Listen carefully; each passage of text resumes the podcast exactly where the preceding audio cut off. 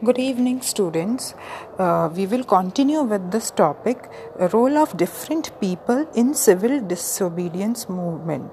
सविनय uh, सविनय आंदोलन में विभिन्न वर्गों की क्या भूमिका थी अब हम डिस्कस करेंगे रिच पेजेंट्स यानी जो अमीर किसान थे जो बड़े बड़े ज़मींदार थे उन्होंने सिविल डिसोबीडियंस मूवमेंट में क्या भूमिका निभाई जो रिच पीजेंट्स थे, जो बड़े बड़े किसान थे, वो ज़्यादातर उत्तर प्रदेश के जाट्स थे।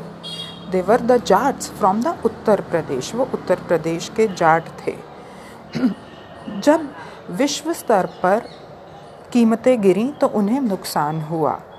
When there was a depression they their income decrease अब जो ये बड़े बड़े किसान थे, इनको गवर्नमेंट को बहुत सारा रेवेन्यू देना पड़ता था, लगान देना पड़ता था।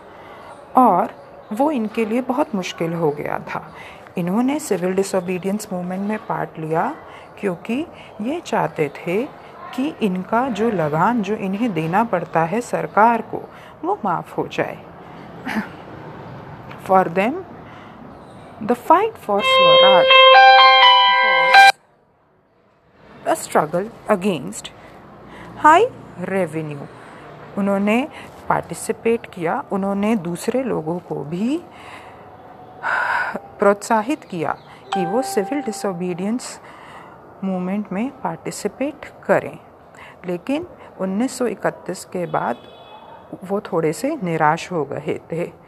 तो बस आपको ये याद रखना है कि बड़े किसानों ने सविनय अवज्ञा आंदोलन में या सिविल डिसोबीडियंस मूवमेंट में इसलिए पार्टिसिपेट किया ताकि उन्हें गवर्नमेंट को बहुत ज़्यादा लगान या हाई रेवेन्यूज़ ना देने पड़े। Thank you